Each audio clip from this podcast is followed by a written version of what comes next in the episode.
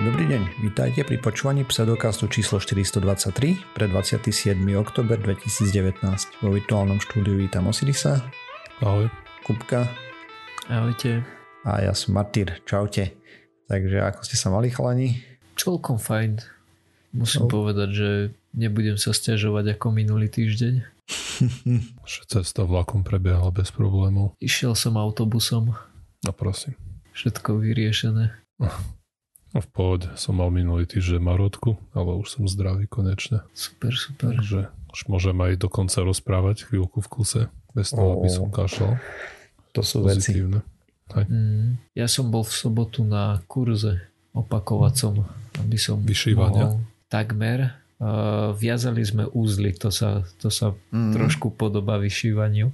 Veľmi zďaleka. no. Lodné. Áno, aj lodný sme viazali, akože viacnásobný lodný dokonca. Dračák? Dračák sme neviazali, lebo dračák sa neodporúča viazať pri lezení kvôli tomu, Aha. že nie, nie je natoľko bezpečný pri určitom spôsobe zaťaženia povoluje plus uh, uh, plus um, ten, ktorý sa používa teraz, je o mnoho ľahšie skontrolovateľný. Naň sa skrátka pozrieš a vidíš, či je uviazaný správne alebo nie. Uh-huh. Pri dračaku to nie je až také jasné a môžu tam nastať také zmetky. Ja som nejaké úzly sa učil, keď som si robil kurz za kapitánsky na plachetnicu, tak nás sme nejaké aj sa učili. Mm, ešte si ich zabudol. Nie, ako tak niekto, možno niektoré by som zvládol, ale konkrétne dračak ten asi by som z hlavy nedal. Mm, však to máš z rozprávkou. si to pamätám. Hej, ja viem, si pamätám, že ide najprv do jazera, potom niekde sa otočia z jazera, neviem čo. Aha. Ale Môže tam nejaká riekanka, hej, k tomu. Áno, áno. Preto hej. sa to, lebo po no, v anglických hovoriacich krajinách sa to vôbec nevolá ako dračí úzol, sa to volá myslím bow tie alebo také niečo. Mm. Nie, nie som si istý. Ale u nás, neviem či sa to volá preto dračák, ale je k tomu mm, rozprávka, taká mnemotechnická, mnemotechnická pomôcka. pomôcka. presne. Jasne. O tom, o tom, že si spravíš jazierko a z toho jazierka vyjde drak, chytí princeznú, otočí, obtočí sa okolo nej a vzťahne ju do jazera. Mm-hmm. no. No, ale my sme teda dračaky neviazali. Učili sme sa robiť lanové prekážky, lebo ja už som mal, toto bol len taký uh, refresh kurz. Ja už som absolvoval ten kurz 3 roky dozadu a odvtedy, keď som ho absolvoval ja, tam pridali ďalšiu položku, uh, že lanové prekážky, tak sme sa učili robiť kdejaké lanové srandy. OK. Martyr, ty vieš čo zaviazať? Šnúrku na topánke. Šnúrky na topánky. Ale no, tak to už máš vieš. moderné topánky bez šnúrok dnes. No, nie, ja mám samoviazacie. Potom, čo sa mi 300 šnúriek rozčuchalo, som začal používať parakordy do topánok. A hmm. zatiaľ držia dobre. A vieš, akým úzlom si viažeš uh, topánky? Mm, neviem, aké má meno, ale robím tak popod a, a tak ináč. No, veď asi, Aha, ináč, tak v tom prípade neviem, aký uzlom si viažeš. Ale 99% ľudí používa ambulančný úzol s dvoma poistkami. Nie som si istý, či to... No takto. Poistka je blbé slovo, ono sa to určite volá inak, ale teraz mi to nenapadne. Tak som si to mal rozmýšľať predtým, ako som machroval. komponenty. Aj to si mohol vedieť, že sa, že sa budeme baviť o šnurke na topánke. No, presne. A nie som si istý, či sú to poistky. Ale uh, kebyže vytiahneš oba konce, že, že tie uška keď si zaviažeš šnúrky, tak tam máš dve, dve uška, hej? Áno. Tak to kebyže vytiahneš, tak ti ostanú vlastne kebyže nepotiahneš za konce, ale potiahneš znútra vytiahneš to von, tak mm-hmm. ti ostane ambulančný úzol. Aha, okay. Ten sa Čiže ty používa... robíš taký no, ambulančný do polovice, aby sa dal ľahko rozviazať. Kvázi, ty, ty vlastne ty tým, že spravíš tie mašličky, tak spravíš vlastne to, hej, že nevytiahneš cel, celý ten prameň, ale necháš ho zložený na polovicu, aby sa dal vyťahnuť Aj. z toho úzlu. To bolo úzlové okienko od Kupka a môžeme začať témami. Môžeme. Tak do toho. Tak Myslím, že Martin chcel začať. Či? A teraz som sa pozeral do toho dokumentu. Hej, niekto si robil zabavu a poprehadzoval tam mena. Tak nevyplnili, tak som si usúdil, že vám to je jedno, kto akú tému bude rozprávať. Dobre, no tak tak skús, Martyr, niečo povedať o Prime Editingu. Mm, tak bude to nejaká zabavka s CRISPRom. Mm-hmm.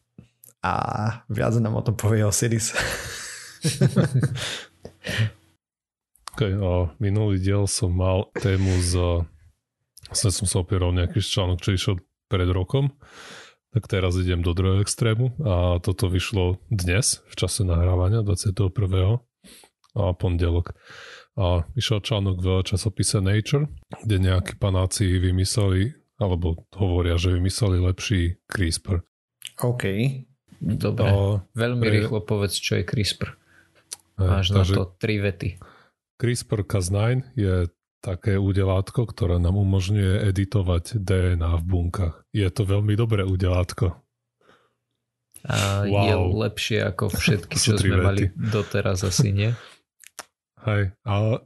Teda na niektoré konkrétne veci, na ktoré sa to používa. Nie som si istý, či sú aj lepšie. A, že ten CRISPR vymyslel, no nie, že vymyslel, alebo dostal sa na svetlo sveta v 2012 a vtedy bolo určite hromada rôznych iterácií na rôzne používanie.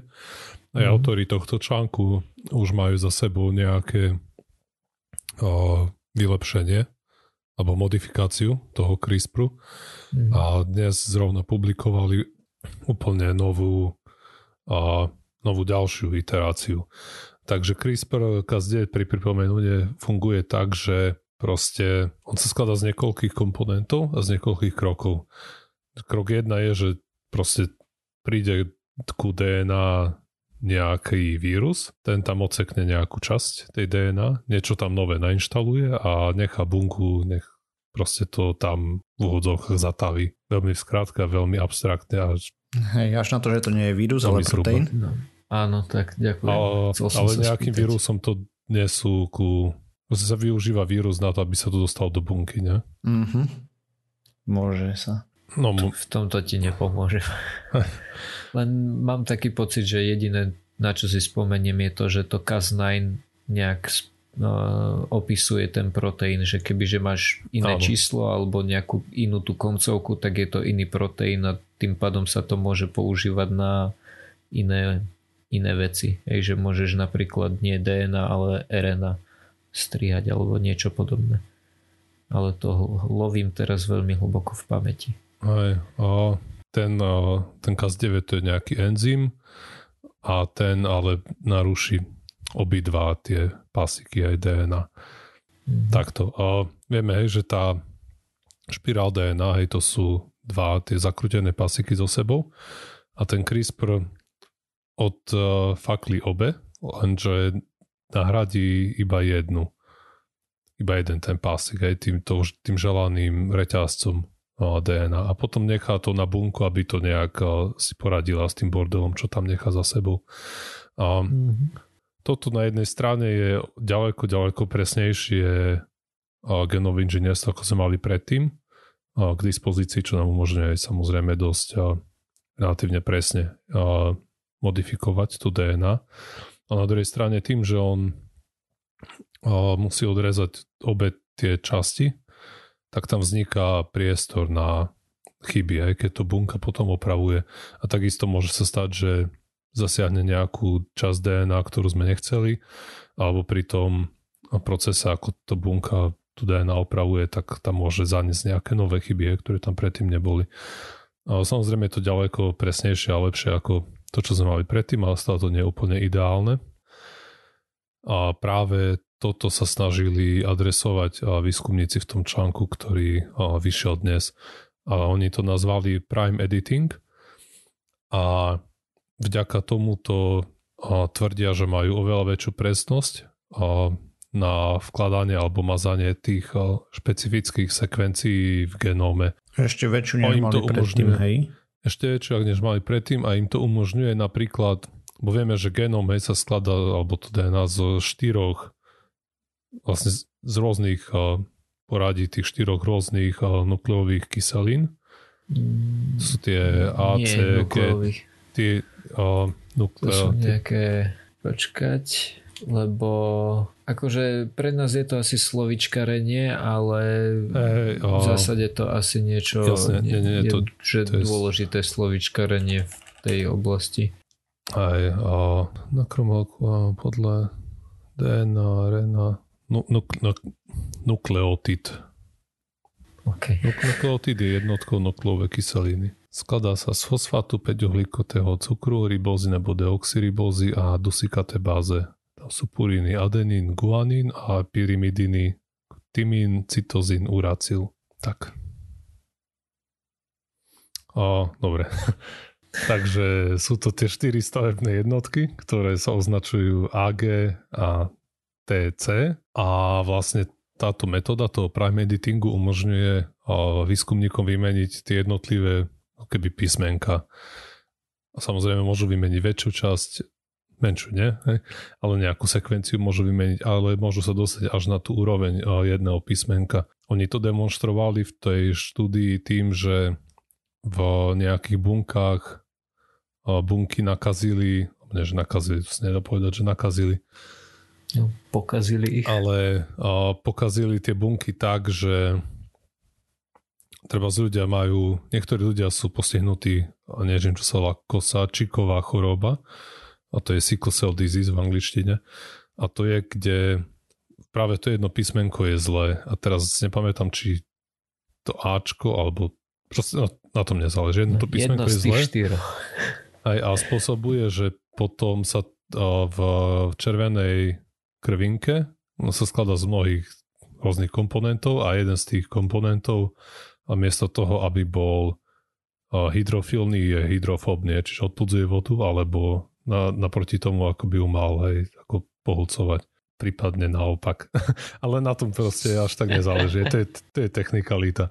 Proste táto jedno malé písmenko prehodí niečo z buď hydrofobného na hydrofilné, alebo, alebo naopak, ale dôležitý je dôsledok a to je ten, že tie červené krvinky potom nemajú ten tvar, aký poznáme, hej, toho premašnutého piškotu, ale sú také podlhovasté, hej, majú tvar kosačiku a nie sú také a proste flexibilné a tí ľudia, ktorí trpia tou chorobou, tak a, a často majú a problémy s tým, že sa im či zapchávajú nejaké drobné tie vlasočnice, alebo tie krvinky sa cez to neprepchajú.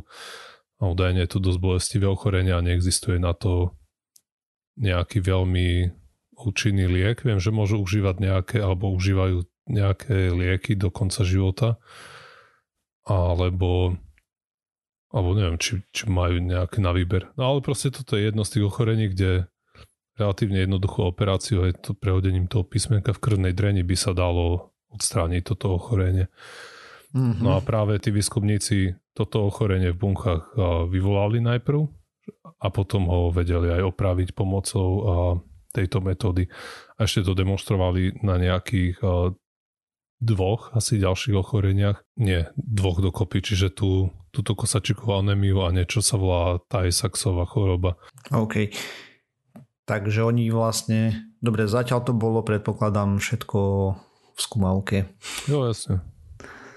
Toto je ešte od aplikácií u zvierat ľudí asi ešte strašne ďaleko. Aj, Ale aj. teda síce to bolo v skúmavke, ale by ma zaujímalo, že oni predpokladám ja si to neviem úplne predstaviť, ako to funguje. Oni reálne sa zameriavajú, že na jednu konkrétnu bunku, alebo to vedia spraviť nejak hromadne. Ja si naozaj neviem si predstaviť, ako to vyzerá. E, že keď to robia, či to akože teraz pod nejakým mikroskopom. Tak ty potrebuješ nejaký nosič, hej, na ten... Mm-hmm. A viem, že slovenskí vedci na univerzite experimentovali s baktériami, normálne sa na to používajú vírusy, ktoré ti to dopravia uh-huh. a robí to čo, to, čo má. Hej, to stále je v začiatočných štádiách, aj keď už sa mi zdá, že nejaká štúdia bola s očami, kde sa to už na ľuďoch testovalo, ale... Ah. Hmm. Dobre. proste toto nie je úplne overené, lebo tá štúdia na očiach myslím, že tam boli ľudské testy u ľudí, ktorí bol na tom veľmi zlá a im to pomohlo. No ale cieľom, vieš, u červených krviniek nebude adresovať jednotlivé červené krvinky, ale skôr orgán, ktorý ich vyrába, hej. Ty mhm. potrebuješ to zmeniť a tam zmeniť pravdepodobne pekne veľa buniek, takže predpokladám, o, že znova nejaký vírus hej, ale máš, ako ideálny prístup by bol ten, že odoberú nejaké tkanivo, hej, tú kostnú dreň toho človeka a potom to v úvodzovkách opravia, v úvodzovkách v skúmavke, skontrolujú, čo sa tam stalo, aby sa uistili, že ti tam nepichnú na zadrakovinu nejakú. Doslova. Hej. A potom, až, to, až ten vzorek prejde tou kontrolou, tak ti to dajú nazad ako transplantáciu aj kostnej drene, čo sa robí. Mm, čo je dosť tom... problematické. No, nie, je to pomerne bežná operácia, ale, ale nie je to nič príjemné tak. No, mňa len no to jasné, ale to, aj že... ochorenie je nepríjemné. Aha. Mňa len zaujíma to, že ty keď používaš ten CRISPR, tak je to niečo v zmysle, že nerobíš to bunku po bunke, len máš už ten vírus, ktorý má akože ty máš predom nejak nastavené, že čo má urobiť a len to tam vypustíš a on to urobí na všetkých bunkách, ku ktorým sa dostane, hej? Ja tomu tiež tak rozumiem. Dobre. Čo samozrejme nie je Hej, veď, jasné, nebudem ti veriť, ale budem dúfať, že budúci týždeň o tom že sme to veľmi môžeš nes... rozprávať. Že sme to veľmi nesprasili, to vysvetlenie. Aha, hej, to tiež. Lebo tu je, tu je vieš problém a to aj pri, pri tom, keď si to študujem, že buď o, si čítaš články, alebo ja si čítam články, ktoré nerozumiem poriadne, alebo potom sú články, aj ako som teraz si, dnes som do Google zadával medzi iným aj heslo CRISPR for Dummies a že potom má človek obavu, či to nie je zjednodušené až príliš, že to Aha. už nie je úplne presné. Hej, jasné. Tak napríklad ten kit, čo bol keď si pamätáte, čo som tu rozprával. Áno, áno, áno. Hej. Pamätám. Tak tam si mal E. coli, a plus si tam mal tú transfer DNA, či RNA, či ako sa to volalo. A to si tam len šupala do baktérií a si to zobrala, hej, a ten proteín to tam nasekal, alebo tak nejak, že to už tam bol pripravený celý ten koktail k tomu s tým mhm, CRISPRom. Mm, Ale tých spôsobov, ako sa to dopraví do bunky je výrazne viacej, hej.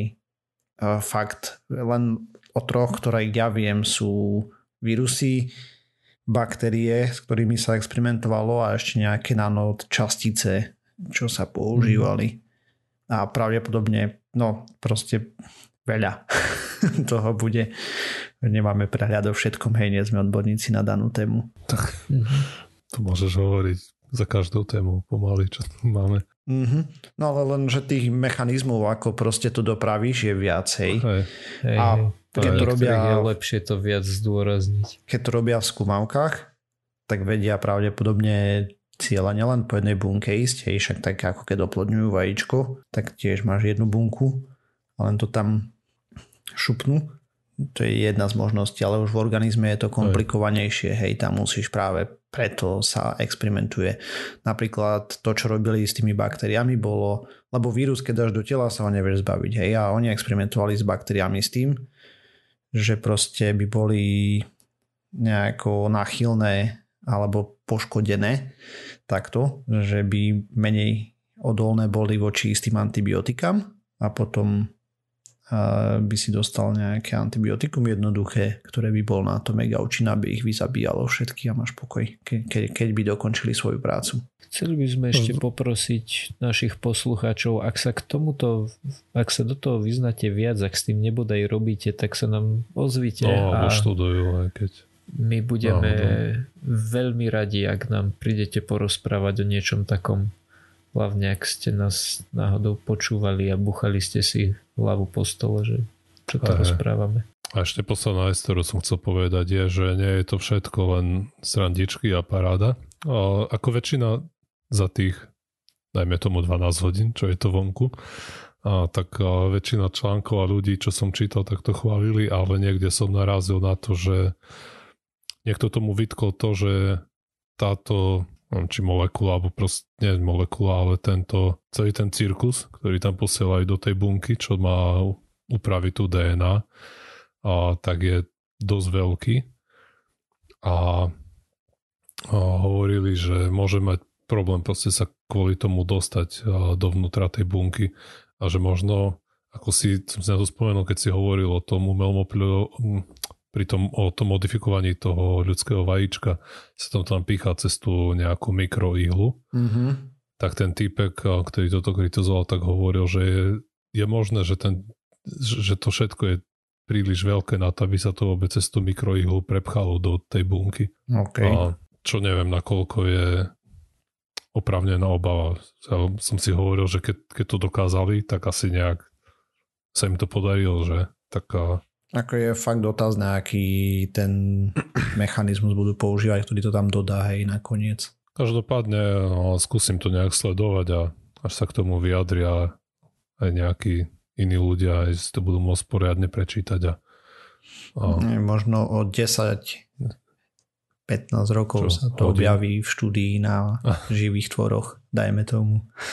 Aj, Aj keď... toto nie, to, to, to je jasné, že to je ďaleko, ďaleko v budúcnosti. Mm-hmm. Kým sa s tým niečo stane a relevantné pre tých ľudí, ktorí trpia tými ochoreniami. No ale CRISPR sa už pomaličky fakt bude musieť pozrieť tú štúdiu poriadne, ale vyzerá, že pomaly aj isto pre niektoré ochorenia sa dostáva už k ľuďom. Aj, mm-hmm. trvalo to 7 rokov, hej. Mm-hmm. A to Nie, sú to úplne zlé. ešte stále predbežné štúdie, hej, že ja neviem, človek je úplne slepý alebo úplne hluchý a, alebo veľmi blízko tomu a len na jednom oku sa to robí a tak. To sme tu aj spomínali, keď som hovoril, že mm. ako to je, keď robia genové inžinierstvo šarlatáni a potom profesionáli mm-hmm. ten, to porovnanie tých kliník. Ešte úplne posledná vec, keď som si čítal o tom a pri tej kosačikovej chorobe, a že to trpia tým zvlášť populácie v krajoch, kde sa vyskytuje malária a to preto, že keď máš ten gen, tak si imúnny voči malárii. Aha, takže, takže bol tam selektívny tlak to na to. viac, no. Akurát je nevýhoda, že keď máš proste tú jednu kopiu toho génu a túto zmenenú, tak netrpíš tým ochorením, ale si prenášač teoreticky a keď máš obe tie kopie génu, tak trpíš tým ochorením. Mm-hmm. Že je to podobne, ale podobne máš... sa to aj prenáša geneticky, ako treba z farba očí aj. Hej, tieto. Ale keď máš jednu kopiu genu, si imunný voči malárii, či nie? Ja som to pochopil tak, že áno. OK že tí to vy, vyhrali, ale ich deti proste zase hrajú lotériu. Mm-hmm. No jo. Zaujímavé. Čo mi pripomína, spravíme si niekedy epizódku, kde sa budeme družne diskutovať o, o takých tých etických záležitostiach a náležitostiach genového inžinierstva. Tam Možno. není o čom, my sme to už prediskutovali. Je to jasné. Vyriešili sme túto otázku. úplne definitívne. Nie, môžeme niekedy v budúcnosti ešte sa k tomu vrátiť. Tak môžem si naštudovať, že proti a vy budete za. Alebo keď nás počúva nejaký expert na etiku genového inžinierstva. Tak sa kľudne môže, môže prísť, ozvať. Môže sa prísť pohádať. Áno. A keď sa bude hádať zle, tak proste dostane minúta a bude ticho. No dobre. dobre. Ja chcem porozprávať trošku o tom, že NASA predstavovala nové obleky pre vesmírne misie, konkrétne pre misiu Artemis, čo by hypoteticky mala byť misia v roku 2024, ktorá by mala dopraviť prvú ženu na mesiac. Uh, hm. OK, takže ako program už je, hej, máme no Artemis, teda sú tam nejaké smelé plány. Mm, či dojde k ich splneniu, nikto nevie aktuálne, ale dajme tomu, že možno.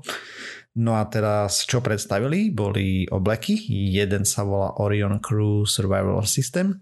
To je taký oranžový oblečik, a, ktorý sa používa pri štarte a pri pristávaní. Oproti starým oblekom má tú výhodu, že dokáže napríklad udržať atmosféru v prípade poruchy na kapsuli bez problémov je samozrejme oranžový kvôli tomu, aby ich bolo dobre vidieť a je z nových materiálov, takže všetko fajn a sú tam nejaké svetlice k tomu, pišťalky, zrkadlo a proste, aby ich vedeli nájsť, keď sa niečo povabre.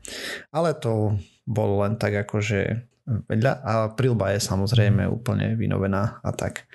No ale podstatný oblečík, ktorý predstavovali sa volá Exploration Extravehicular Mobility Unit alebo XEMU, EMU, čo je vlastne následovník oblekov, ktoré používali napríklad astronauti z Apollo, teda na výstup na mesiac, alebo taktiež e, to, čo sa používa aktuálne na medzinárodnej vesmírnej stanici, keď idú vonku. Má na sebe veľmi veľa vylepšení, ten vývoj bol pomerne dlhý. Ako sa vyjadrili ľudia, ktorí sa rozumejú do tých vesmírnych oblekov poriadne, tak do toho nechceli veľmi šprtať, lebo musia byť, hlavne sa stavia na to, aby to bolo bezpečné celý čas hej, a spoľahlivé to, že to už nie je veľmi pohodlné alebo tak, tak nad tým sa prižmúri oko. Avšak doba pokročila a tá bezpečnosť sa dala zvýšiť a tak, takže predstavovali nový oblečík. Takže čo sa deje? Najprv sa spraví celotelový 3D sken astronauta, ktorý pre ktorého sa bude oblek zostrojovať, plus ho skenujú v pohybe. To znamená, že všetky úkony, ktoré by mal robiť od čupnutia si, dvíhania veci zo zeme, dvíhania veci nad hlavu alebo podobne, otáčania trupu hej, a všetky tieto zázraky a, a na základe toho potom začnú vytvárať patričný oblek. Ten je zložený z viacerých častí, ktoré sú vymeniteľné, takže má väčšiu flexibilitu. Navyše sa dajú meniť podľa toho, že či budú vo voľnom vesmíre hej, poletovať, alebo budú na mesiaci, alebo na Marse a má zvýšenú pohyblivosť brutálne výrazne oproti starým Apollo oblečkom aj oproti tým, ktoré sú hore, lebo tie, ktoré sú aktuálne na ISS, veľmi mnohí astronauti nepoužívajú, nakoľko tam len poletujú, takže tie klby sú také mech. A tento má proste aj rotačný klb v, bedrách, hej, že vie sa otáčať uh, plná pohyblivosť rúk, uh, kolena dá sa čupnúť plus minus trošku pod pravý uhol. A tak, takže výrazne zvýšená pohyblivosť. Zároveň vstup do obleku je taký, že sa odpája, vlastne sa otvára celý zadok a, a astronaut by do ňoho len naskočil. Plán je totiž to taký, že by to mohlo byť pripevnené na rover znútra alebo lander, teda to pristávacie vozítko, ktoré pôjde na mesiac, dajme tomu, a len sa do toho nasúkaš ťa zapnú zo zadu a hotovo, hej. To znamená, že zároveň by bolo aj minimálna kontaminácia mesačným prachom alebo marsovským prachom, možno niekedy v budúcnosti, dajme tomu. No, samozrejme je to celé z nových materiálov, ktoré sú hlavne nehorľavé a mali byť pohodlnejšie, ako som spomínal, viac klbov, väčší rozsah pohybu a hlavne odstranenie nejakých e, bolestivých bodov. Teda takto, v aktuálnych oblekoch sú miesta, ktoré, dajme tomu, že tlačia alebo derú. A keď človek je na výstupe a robí, čo ja viem, opravuje habla 8 hodín alebo niečo, tak to môže byť sakra nepríjemné až bolestivé, hej. Ale zatiaľ to astronauti museli znášať. Toto všetky tieto výmoženosti od 3D skenovania, lepšie dizajnovanie pre jednotlivých astronautov alebo astronautky by malo tieto veci odstrániť. Navyše eh, moderná helma je vybavená na tak, že sa odstrania tzv. Snoopy kapy, čo je vlastne Snoopyho čiapka.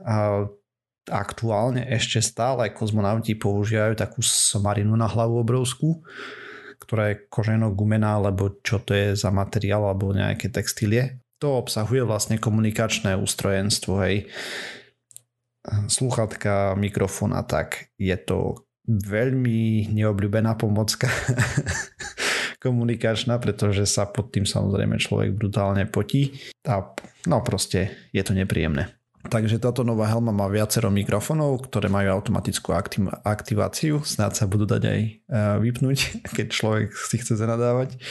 A aktiváciu majú hlavne podľa toho, že odkiaľ prichádza hlas, že, že ten mikrofón sa aktivuje, ktorý je bližšie, aby ho lepšie zosnímalo a HD kamera, lepší prenos signálu a tak. Takže kopec vylepšení. Mali by vydržať od minus 250 až do 250 Fahrenheita, teda od minus 156,6 stupňov Celzia do 121,1 stupňa Celzia, dajme tomu. Ako som spomínal, plán je, že prvá žena na mesiaci v 2024 práve v tomto ústrojenstve. S tým, že celý ten Skafander, hej, je vlastne samostatná vesmírna loď v úvodzovkách, proste habitat, ktorom dokáže kozmonaut prežiť uh, pekne dlho. Majú vylepšenú uh, CO2 scrubbing, teda vlastne likvidáciu CO2, lebo keď máme v atmosfére okolo seba veľa CO2, tak sa priotravíme, to je jeden z hlavných problémov. Pri dýchaní v uzavretom priestore, hej, kebyže sme nevetrnali a máme úplne utesnený byt, tak asi by sme dlho nedoschodili. No a to je tak skrátke o týchto obliečikoch, ktoré predstavila NASA. Hej, ešte som zabudol spomenúť, že už majú za sebou testy v podvodou, potom v pláne sú testy na ISS a nakoniec možno na mesiaci, dajme tomu. Uvidíme, držíme palce a aspoň fanúšikovia toho, aby ľudí posielali do vesmíru, držia palce a všetci ostatní majú na háku. Takže tak skrátke. Tak, tak. No, som rozmýšľal, či sa pridať aj to, že tie dve ženy, čo teraz bol prvý čisto ženský spacewalk, uh-huh. ale v zásade som čítal iba nadpis, takže neviem tomu povedať nič iné. Aj podarilo sa to. Po tom, čo prvý bol zrušený, tak bol druhý, ktorý uh-huh. úspel. Mm, ja začnem tým, že môj veľkolepý plán ísť podľa ABCD stroskotal na písmene B. Lebo? Uh, som si myslel, dúfal som v to, že tým, že budem nejakým spôsobom nie limitovaný tými písmenami, ale tak nejak vedený tými písmenami, že bude pre mňa ľahšie nájsť si tému uh-huh. a o čom rozprávať, ale zistil som, že vôbec. Takže som sa vrátil k tomu, že čo zaujímavé ma postretlo tento týždeň, tak o tom budem rozprávať. Mm-hmm. Okay. No a čo zaujímavé, no tento týždeň o tom nebudem rozprávať, lebo a čo zaujímavé ma stretlo tento týždeň bolo to, že jed, som stretol takú dievčinu, ktorá uh, mi ponúkla med, lebo že ona ho len tak cuca. A ja som jej na to povedal, že ako super, ale že nie, lebo idem ku zubárke. A, a ona mi na to povedala, že nie, z medu sa zuby nekazia. Oh. no. Takže to dávam ako také uh, nie upovedomenie. Ako povieš primer po slovensky? Spúšťač. Upotavku. Ah to dávam ako takú uputavku na budúci týždeň, že budem sa snažiť e, porozprávať niečo o tom, že rozdiel medzi medom a obyčajným cukrom mm-hmm. a že či to teda či sa z, či z medu sa kazia zuby alebo nie. Med sú včeli zvratky. Áno, nie, že by si nehovoril pravdu, ale tak... A niekto, len raz. Pí, niekto pije cibebovú kávu a... Cibetkovú. Tak cibetkovú, pardon.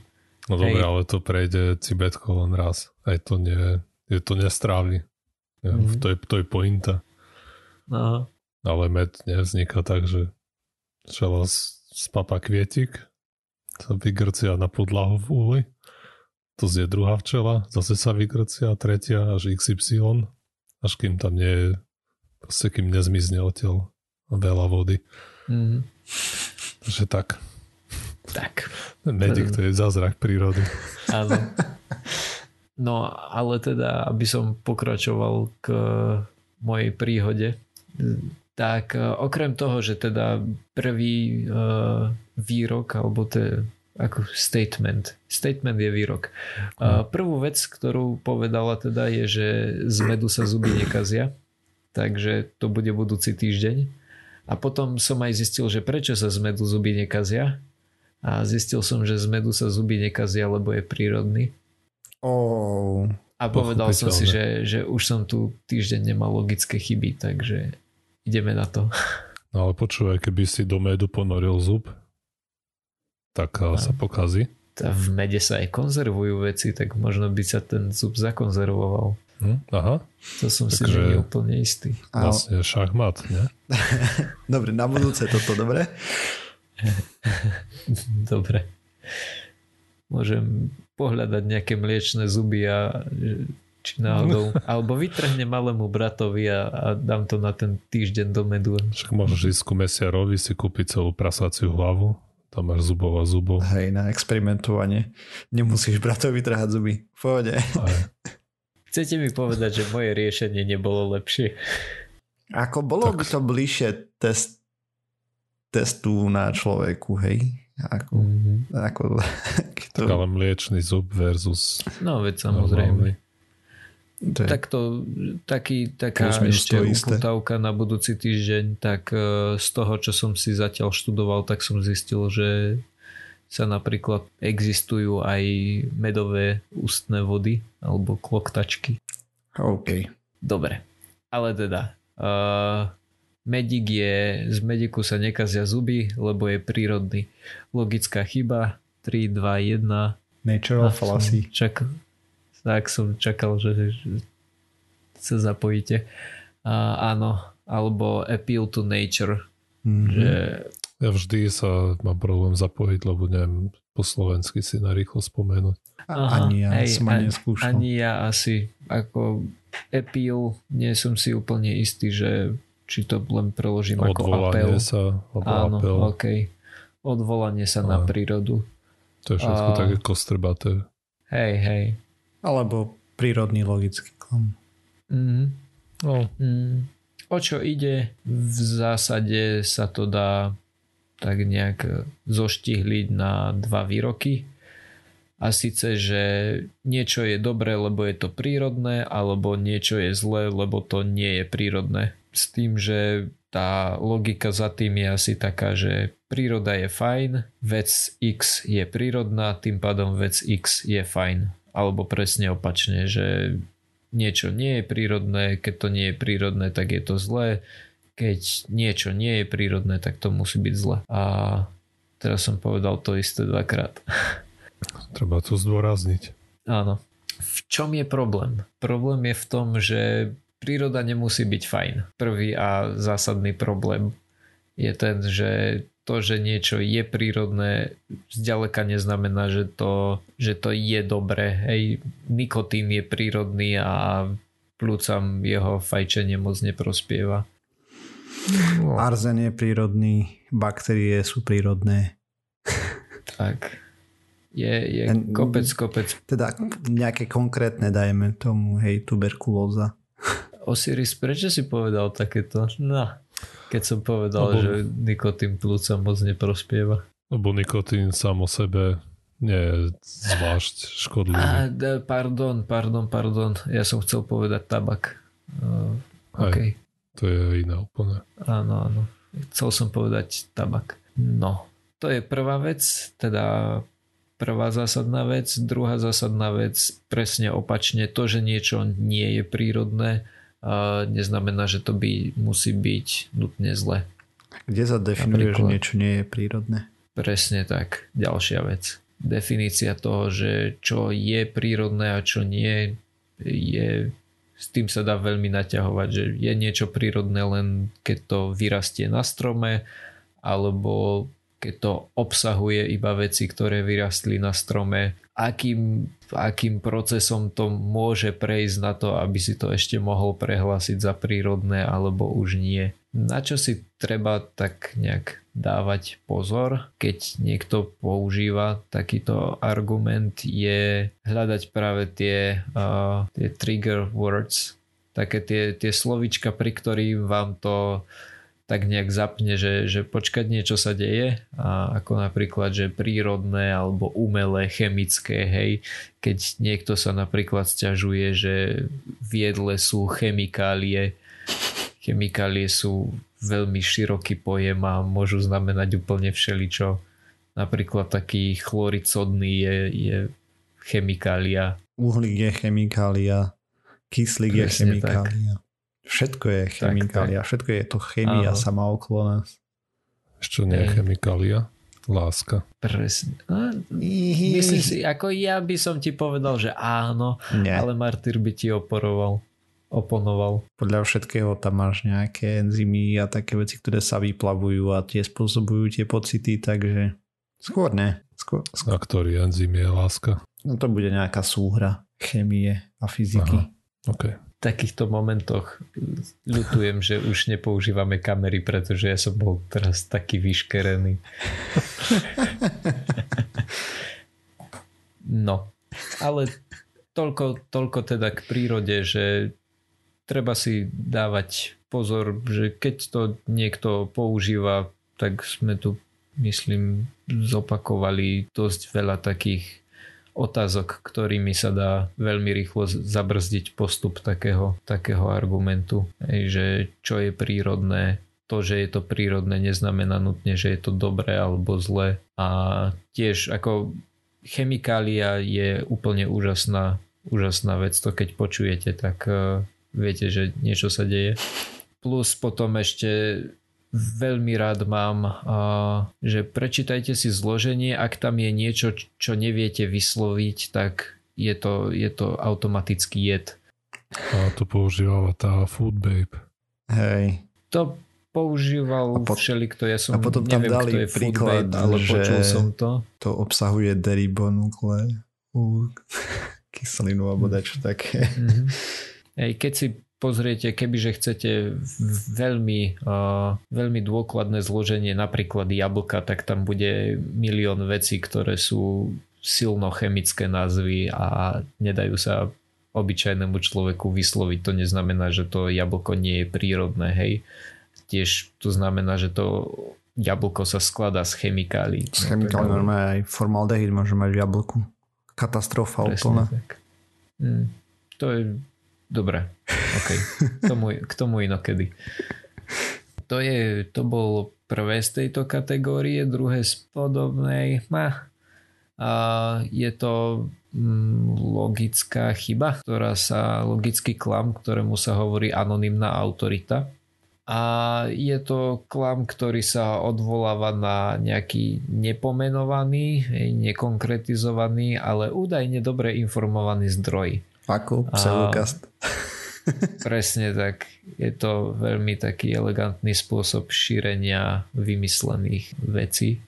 Ako uviedol dobre informovaný zdroj, minister kultúry sa v noci bojí a zalieza pod postel. Vždy sa treba pýtať na to, že kto presne, od, od koho mám, máme tieto informácie. To je úplná klasika, je, že americkí vedci zistili. Už to pokračovanie si môžete vymyslieť úplne aké chcete. Je to taká jedna z prvých vecí, ktoré by nám mali byť do očí, že keď nie je ten mm, zdroj nejak upresnený, alebo keď je to upresnený ako zdroj, že mm, v nejakých e, špeciálnych alternatívnych médiách alebo podobne sa často odvolávajú na nejakého politika alebo nejakého vedca, ktorý napríklad neuvedú meno alebo nejakým iným spôsobom sa tomu vyhnú, že máte pocit, že sa odvolávajú na konkrétnu osobu, ale v skutočnosti sa neodvolávajú na konkrétnu osobu. Keď sa vedie diskusia, tak jedna zo základných vecí by mala byť asi, že utriediť si zdroje, že od koho sa, od koho sa čerpá a nakoľko sa dá na tie informácie z tých zdrojov spolahnuť. Dôležité je to, že kto presne. Treba, treba si utriediť, že od koho, od koho sa čerpa. Či to nie je nejaká vymyslená, vymyslená autorita. Hej. V poslednej dobe sa tvrdí, že 4 nemusí byť celé číslo. Kto sa tvrdí? To je veľmi, veľmi podobné, ako sme mali nedávno. Myslím, že to bolo odvolávanie sa na spoločnosť, kedy sa dá tak nejak to zahrnúť, že akože ľudia si myslia, to je tiež podobné. Skrátka, pokiaľ sa rozprávame o niečom, tak, e, tak je dobré mať utriedené tie zdroje, že, tak, tak. že od koho Všetky zdroje pseudokastu sú na našej stránke u každej Presne časti. Tak.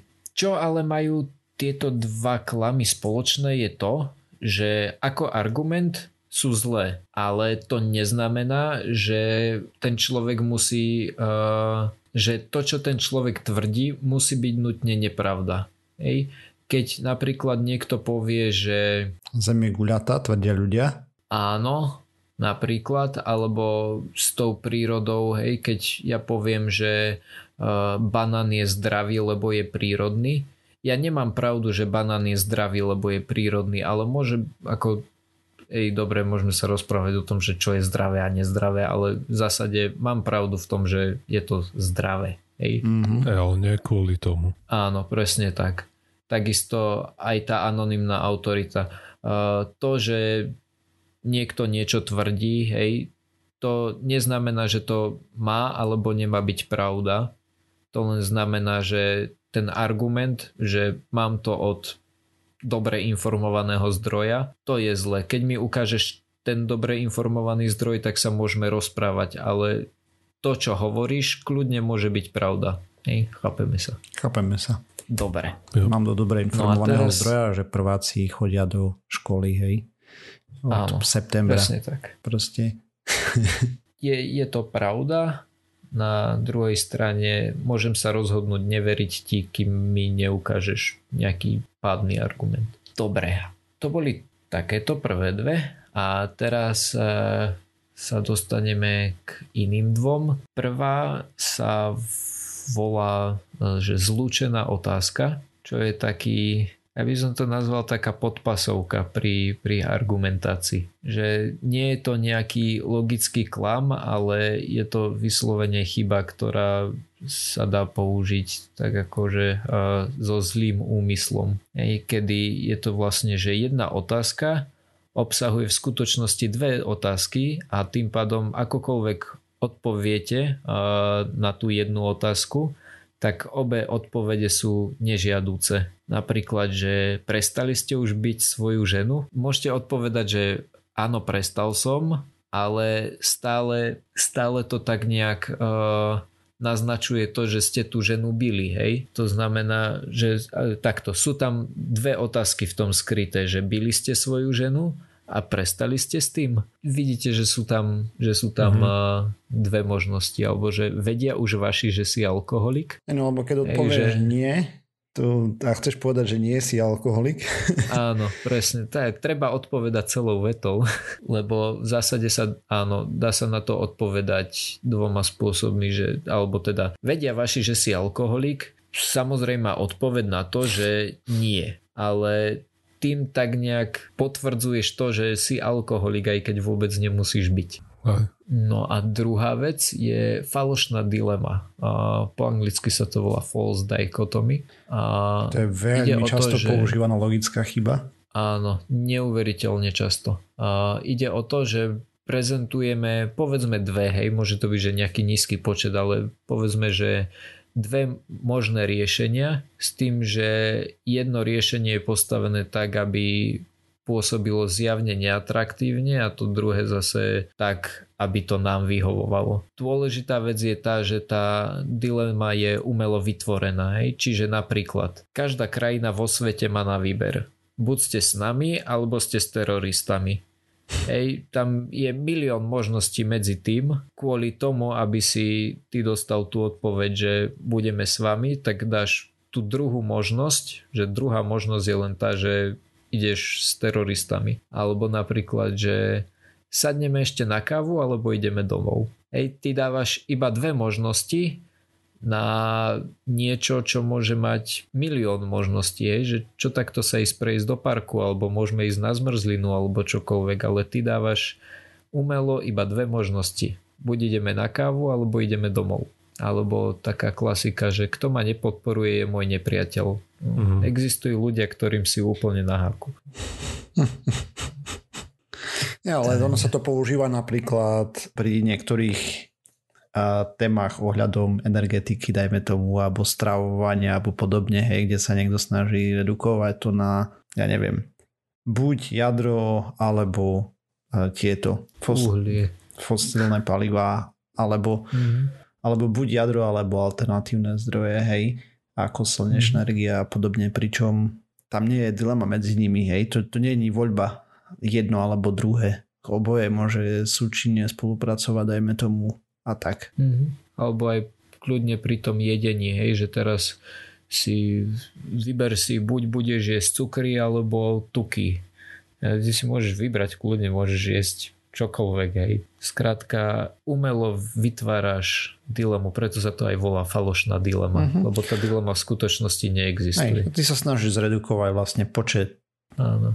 problémov alebo počet uh-huh. možností na dve a potom z jedného robiť somarinu a tada.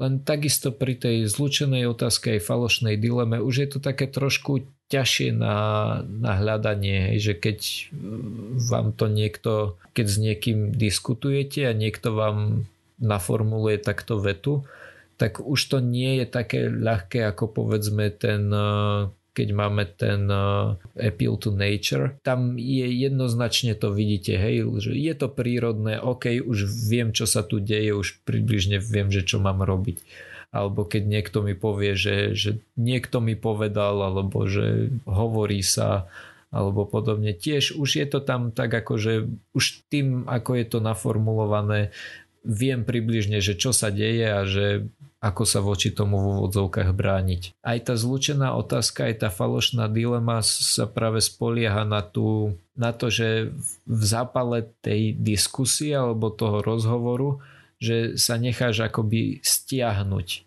Hej, že keď ti niekto povie, že uh, vedia vaši, že už si alkoholik, tak nie vždy si uvedomí, že OK, teraz ideme riešiť to, že, že tu sú skryté dve otázky a na obe ti odpoviem nie ale že iba povie, že, že jasné, že nevedia, lebo, lebo to tak nejak človeka ťahá, alebo takisto aj pri tej falošnej dileme, že keď ťa pred to človek postaví, tak je veľmi ľahké nechať sa stiahnuť, že začať si vyberať medzi jednou alebo druhou možnosťou a zastaviť sa nad tým, že počkať, ale tu je tretia, štvrtá, piatá možnosť.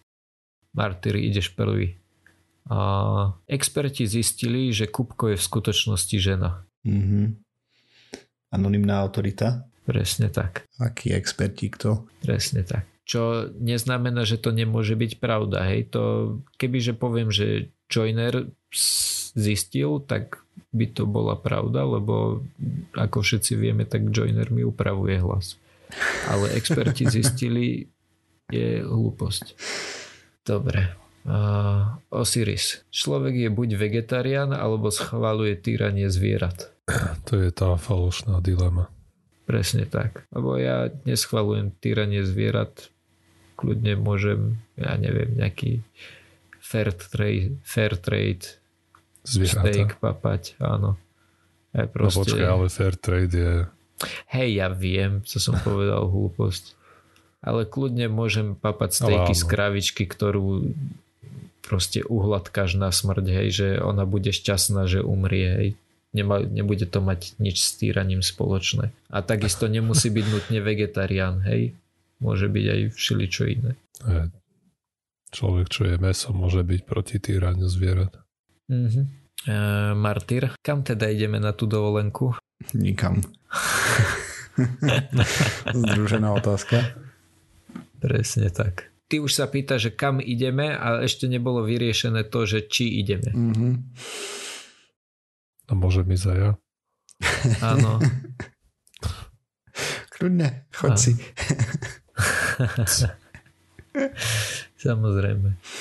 Osiris, vakcíny sú zlé, lebo obsahujú chemikálie. Aj to nature. Presne tak. To už to je úplná, úplná klasika. Ešte som tam hmm. mohol dať na miesto chemikálie, že anorganické zlúčeniny. Bolo by to úplne jedno. Dobre. Martyr, Chcel si to zakončiť, máš nejakú veselú, veselú tému? A ako sa to vezme? Dobre, takže porozprávame sa o tom, že chlapík, ktorý sa volá Leonard Posner, dostal, teda zatiaľ ešte nedostal, ale súd mu už pridelil, že mu majú zaplatiť odškodné za očiernovanie, konkrétne 450 tisíc dolárov a od, zaplatiť má to James Fetzer a Mike Palacek. A o čo ide? A my sme tu veľmi nespomínali, alebo možno trošku masové streľania. Takže v Sandy Hook sa udialo proste zase nejakému človeku trošku preplo, postrieľal nejaké deti v škole. V Amerike je pomerne bežný jav, žiaľ, v poslednej dobe. Avšak čo sa dialo potom, bolo trošku nové story, lebo začali sa okolo toho vytvárať konšpirácie. Konkrétne také, že sa to neudialo, že to bolo celé hrané, že tie postavy sú vymyslené, že tam nikto nezomrel a je to na reguláciu zbraní uh, Obamom, hej, lebo to bolo počas Obamu. A títo dvaja pani napísali knihu Nobody Died at Sandy Hook, teda že v Sandy Hook nikto nezomrel. No a ten chlapík, ktorý ich žaloval, jeho 6-ročný syn bol tam zabitý samozrejme, takže jeho potom začali harasovať nejakí priaznivci. E, není mm. úplne jasné, že či práve z tejto knihy alebo podobne, ale on sa potom ešte snažil brániť nejako, išiel verejne do toho súboja s konšpiračnými idiotmi, e, sorry, teoretikmi a normálne zverejnil jeho rodný list vlastne a všetko to potom ho začali očerňovať ešte viacej, že je to falzifikované a tak. Potom sa mu trošku zhoršil psychický stav a tak. Po nejakým, nejakom rozhodovaní, alebo tak ich zažaloval vlastne týchto dvoch autorov. Samozrejme tých tvorcov tých konšpiračných teórií je viacej, ale títo dvaja by mali zaplatiť teda tých 450 tisíc dolárov za očerňovanie. Samozrejme, že sa ešte môžu odvolať, toto je prvé rozhodnutie súdu. Avšak pekný výstražný prst všetkým tým bláznom, ktorí vymýšľajú úplne nezmysly.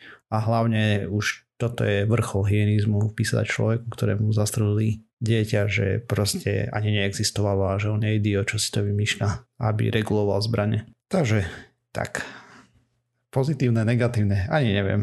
Asi skôr mm. pozitívne, lebo sa snáď sa spamätajú, že vymýšľať si úplne z prostosti a zvlášť o existujúcich ľuďoch asi nie je úplne OK. No zase na druhej strane ty zase môžeš povedať, že takto. Ak tomu neverili, ak vedeli, že píšu hlúposti, tak v tom prípade áno, sú to proste škaredy, škaredy ľudia. Ale v prípade, že oni boli presvedčení o tom, že on je skratka zlý človek, ktorý robí toto, lebo z nejakého zlého dôvodu, tak sa na to môžeš pozerať aj tak, že, že sú síce sprostí, že to robia, ale hej, podľa mňa to je dôležité, že s akými um, že, že s akým úmyslom to robíš. Či to robíš... Úmysel nie je dôležitý. Dôležitý je výsledok. OK. Ja môžem mať úmysel ti pomôcť a keď ťa pritom strelím do hlavy, tak asi... Uh, asi to veľmi... Hej, takto, vieš. jasné. takto, ten, ten trest je, je ako určite, hej, samozrejme, že, že ten trest je zaslúžený a, a tak ďalej. Ako oni môžu to, byť tiež že... obeď, hej, dajme tomu. No to som chcel povedať. Ako, Ale no. oni vydali tú knihu, pravdepodobne na nej niečo zarobili. Áno, Určite. Hej, asi ako, aj za to žaloval ich a ne nejaké, te, neviem, nejaký mm-hmm. blog, kde, lebo tých nezmyslov bolo popísaných tona, hej, okolo toho. Mm-hmm. Dobre, to len tak skratke k tomu, hej, že aj také niečo sa deje a má to čo to so skepticizmom, lebo konšpiračné teórie sú, lebo konšpiračné teórie sú vlastne dno skeptického mm-hmm. záchoda. Mm-hmm. plus minus, hej. A toto je úplný masaker. Aj morálne, hej, ako proste abnormálne. No, nevadí. Dobre, a ešte na záver. Ej, Kupko tu minulý týždeň vyhlasoval nejakú súťaž.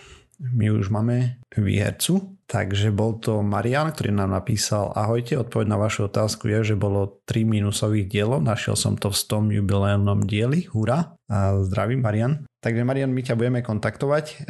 Pokiaľ táto časť vyjde, tak snáď už budeš mať aj odpísané a dohodneme sa, že čo a ako ďalej. Aspoň vidíte, že sa oplatí počúvať staré epizódy, že môže to mať vynikajúci účinok.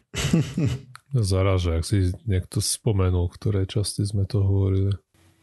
Mm-hmm. No tak ja, ja som vedel hneď, hej, napríklad, keď to Kupko vyhlásil, že to tam bolo. Ja som len vedel, že sme to niekoľko, niekedy spomenuli v nejakej príležitosti. Ale... Mm-hmm. Mm-hmm. Tak to kebyže mám hľadať tým, že som počul všetky staršie epizódy, áno, počul som všetky staršie epizódy, tak uh, tá stovka by mi napadla hneď. Ináč mimochodom, kto nepočul, choďte si vypočuť tú epizódu. Bola to taká, taká srandovná, nazval by som to, že prvá teplaková epizóda. To nebola Alebo... tá, čo sme nahrávali naživo s poslucháčmi. Naživo, hej. Ale pozor, na teraz už mŕtvej uh, sieti to sa nahrávalo cez Google+, Plus, ak si spomínam ano. správne. Tie Hangouts, nie? Čo to tam? Áno, áno. áno. Tak, Hangouts čo, online. Teda nie, že by som bol pri tom, ale... Hangouts ešte sú. Hangouts live, alebo tak, tak už neviem ani, jak sa to volalo. No? Uh-huh. A Teplaková je asi z, z, zlý názov, ale um, taká zaujímavá epizóda, nie úplne tradičná. Mm-hmm. No dobre, končíme? Dobre, a tým pádom sme sa dostali na záver pseudokastu číslo 423, ďalšia časť 424 vyjde o týždeň. Nájsť nás môžete na www.pseudokast.sk, kde nájdete aj všetky zdroje k uh, danej časti. Písať nám môžete na kontakt zavináš pseudokast.sk, okrem toho sme na všetkých možných a nemožných podcastových agregátoch, iTunes, Spotify, Spotify. a podobne. A ak nás chcete podporiť, tak nás lajkujte, zdieľajte, píšte komentáre. Ďakujeme. Čaute. Čau. Ahojte.